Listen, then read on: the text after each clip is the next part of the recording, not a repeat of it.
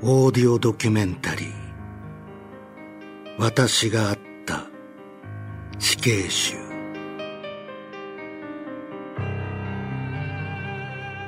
こんにちは。MC の石井しおりです。この番組ではこれまで数多くの死刑囚と面会をしてこられたフリージャーナリストの片岡健さんにお話を伺っていきます。片岡さん今週もどうぞよろしくお願いいたします。よろしくお願いします。はい。え今週からはですねオウム真理教の井上義弘についてお話を伺っていきたいなと思っているんですけれども、はい、まずこの井上義弘が関わったとされる、えー、一連の事件の概要についておさらいしていきたいなと思っております、えー、オウム真理教の教祖である朝原将校本名は松本千鶴夫ですけれども、はい、えー、この朝原将校が宗教を隠れみのに日本を乗っ取ろうとする野望を抱きそれを現実化しようとする過程で世界各国での軍事訓練や軍事ヘリの調達、自動小銃の密造や化学兵器の生産を行い武装化し、教団と敵対する人物の殺害や無差別テロを実行した一連の事件です。関連する事件で29人が死亡し、そのうち殺人は26名、えー逮捕、監禁致死1名、殺人未遂は2名、えー、負傷者は6000人を超えました。また、教団内でも判明しているだけでも5名が殺害され、死者行方不明者は30名を超えた日本史上稀に見る一連の凶悪犯罪ということですね。はい、これに関して詳しくはですね、え音声配信プラットフォームヒマラヤに日本凶悪犯罪大全217というチャンネルがございます。えこちらでまた詳しく聞けますので、よかったらそちらもお聞きいただければと思います。で、この事件に携わった幹部の一人が井上義弘ということで、はい、え片岡さんもこの事件について、えー、いろいろと取材される中でいろんな印象を持たれたと思うんですけれども、はい、はい。まず事件の一報と経過からどういう印象を持たれましたか？まあ、一方っていうのは地下鉄サリン事件のことで言えば、はい、もう何が起きたかわからない感じですよね。うん。まあ、実はままだ当時学学生が終わる頃だったので、はい、3月に、はい、でなんかとんでもないことが起きてるなと、うんうん、ですぐオウムと分からなかったんですね私は当時。はい。で一体何が起きてるんだろうと、まあ、ただただびっくりで。うんうん、でそれからオウムと分かってからまあ連日まあ、報道がずっと続きましたけど、はい、すごい狂信的な人たちだなと、うん、はい、そう思ったら、まあ、なんか気持ち悪いというかまあ、そういう印象ですね、はい、うんうんうん。はい、私もあの、はい、当時小学生、まあ、3年生とか多分4年生とかそれぐらいだと思うんですけれども、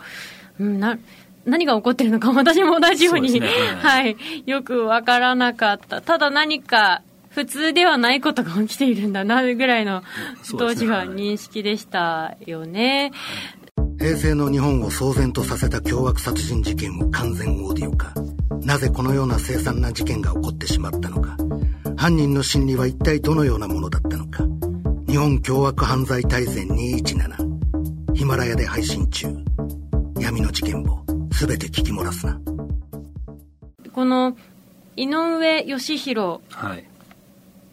はい。えー、死刑囚。が唯一あった中で、はい、片岡さんがこれまであった中で唯一死刑が執行された人ということですけれども、はい、まあ、そういった点で今回取り上げているんですが、はい、うん。まああのまあ、大体20人ぐらい会ってるんですけど、はい、で一回、まあ、死刑囚たちと会うようになって気づいたんですけど、まあ、やっぱりあのたまに死刑執行されますよね。はいで大体午前中にあの第一報が流れるんですね。誰死刑死刑死刑執行がありましたと、はい、でその人の名前を言わないんですよ名前がまだ分かってないんで大体第一報では、はい、で午後ぐらいになって法務大臣が記者会見して、はい、今日誰々と誰々をしましたと、でそこで名前分かりますよね、で死刑囚を取材するようになってその第一歩誰が執行されたか分からない時、うん、すごいドキッとするわけですね、うんうん、やっぱりだか自分が取材して実際会ってる人が執行されるっていうのは、うん、例えばどんな悪いことしてる人であっても、うん、やっぱりちょっと気持ちが良くないもので。うんうんうん、でそうですよね、はい、でドキドキしたんですけど、まあ、その中で井上義弘氏が、まあ、初めての人なので、はい、はい。まあ、そういう意味で特に、まあ、印象には残ってますね。そうですね、はい、その時の気持ちとかはまた後ほど伺いできればなと思っているんですが、はい、この、えー、オウム真理教に、なんて関わった人たちで、他にもあった方もいらっしゃったりとかなんかその、はい、この事件に関して何かエピソードがもし今お話しできることであればと思うんですけれども、はい、はい、あのまあ広報部長の荒木宏さんという人、ええ。はい、今もアレフであのアレフというオウムの後継団体で広報部長してますけども、はい、そういう人はなんかいろんなところで顔を合わせてますね。あそうなんですか、はい、もうどんな印象の方ですすごく柔らかいですね、うん、なんかすごく細くて、はい、すごく細くて。細くての手が今、はい、あのか形を作られてたんですけれども、本当に細い。まあ、音しか出ないんで、はい、ちょっと作っましたい。えいえ、はい、細い方で。はい、細くて、なんていうか腰が低くて柔らかくて、なんかいつも笑顔ですね。ああ、そうですか。じゃあ決して悪い印象は抱くような方じゃない。まあ、何も知らなければいい人だと思うような人ですね。人当たりもいいし。もうお会いしてみてまた印象がか変わった方の一人ですか？そうですね。でも、まあ、会う前はよく知らなかったので、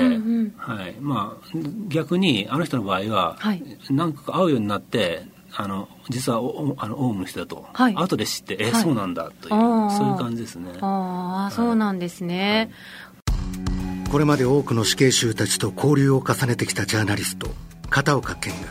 その体験を克明に語る番組オーディオドキュメンタリー「私が会った死刑囚」面会時のエピソードはヒマラヤだけで配信中。殺人犯の真の声絶対に聞き漏らすな。一方じゃあこの実際に顔を合わせた、はい、えー、井上義弘死刑囚は、はい、会った時の印象とかってどういうふうに感じられましたか、まあ、井上義弘さんの場合は、うん、あの報道とかですごい気難しそうな印象を思ったんですけど、はい、ひげ生やして、はい、なんか修行をすごく厳しい感じでやってると、うんうん、なんか会ってみるとすごい柔らかいお兄ちゃんという感じですね。もう確か当時私より一つ上のはずなんで、えー、同世代だったんですね。はい同世代で、うん、もう40近い年齢だったと思うんですけどもまだまだ青年の面影を残してて、えー、まあ、すごく気の優しそうな感じでしたね。愛想が良くて、はい、どれくらい面会したんですか？一回一回だけです。あ一回だけ、はい、ああなるほど。それの経緯なんかも伺っていいんでしょうか？はあ大丈夫です。はい、あのー、まあちょっとあるところでオウム真理教に昔いた人とまあ会っていろいろ話したりするようになりまして、はい、でその人が、まあ、あの井上さんがあの死刑がそろそろ確定するという時に、ええ、なんか電話が来てあの井上に会いに行くんだけど君来ないと。ほう言われて、気軽な誘いですね。そうですね。はい、はい。まあ、だから私がこういう仕事してるんで、ええ、多分あの井上義弘氏みたいなまあ、オウムでも有名な人間を紹介したら、まあ、ためになると思ったんですよね、はい、思ってくれると思うんです、うんうん、で行かないかと。で私も時間あったんで東京講師まで行ったんですけども、はい、はい、あそういうきっかけがあったんですね、はい、なるほど。そのまあそれはじゃあふと毎降ってきたような、はい、降ってきた話で 全然予備知識もなく、ええ、そんなに興味があの特段あったわけじゃないんですけど、え、まあせっかくだから行きましょうと、はい、で行った行ったわけですね、はい、えー、それも時間としては10分ぐらいだったんですか？20分ぐらいあったと思いますねその時は。あの東京講師は大体20分ぐらいあって、はいでまあ、特に短く制限する理由がない人だったと思うので、はい、はい、それがあったと思います。ああ、はい、そうなんですね、はい。えー、そその時は、はい、なんて言うんでしょう。それこそ林真澄死刑囚のように何かお願いされたりみたいなこともあった、まあ、そういうことはなかったです、ね、ああそういうことはない、まあ、あの初あの初対面だったので、ええ、はい。なんかあの、まあ、最後ちょっと話はしたんですけど、はい、主にその一緒に行った先輩の人があのその支援をしてたので、はい、あの井上さんの、ええ、でそのことをいろいろ話してて私は横で聞いてたという感じですね。ああそうなんですね、はい、じゃあそこについては面会の内容についてはまたじゃあ次回お伺いしていきたいなと思っておりますので、はい、よろしくお願いいたします、はい、ありがとうございました、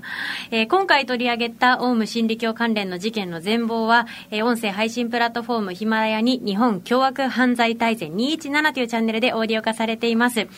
えー、こちらのエピソードの概要欄にそのチャンネルへのリンク設けていますので、事件の全貌を詳しくお知りになりたい方こちらのチャンネルもぜひお聞きください。ポッドキャストでお聞きのリスナーの皆様、片岡さんの貴重なお話のすべては、オーディオ配信プラットフォーム、ヒマラヤだけで配信しています。無料で聞くことができますので、ぜひお聞きください。ヒマラヤへのアクセス方法は、チャンネルの概要欄でご紹介しています。次回もオウム真理教の井上義弘についてお話を伺っていきます。特に面会の内容についてですね伺っていこうと思います。片岡さんありがとうございました。ありがとうございました。はい皆さんではまた次回お会いしましょう。MC の石井しおりがお届けしました。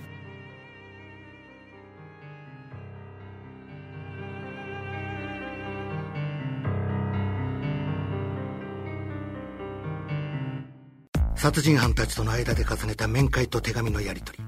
本人と会ったものでしか知り得ない貴重なエピソードの数々。膨大な取材データに基づき殺人犯の実像を克明に描き出す。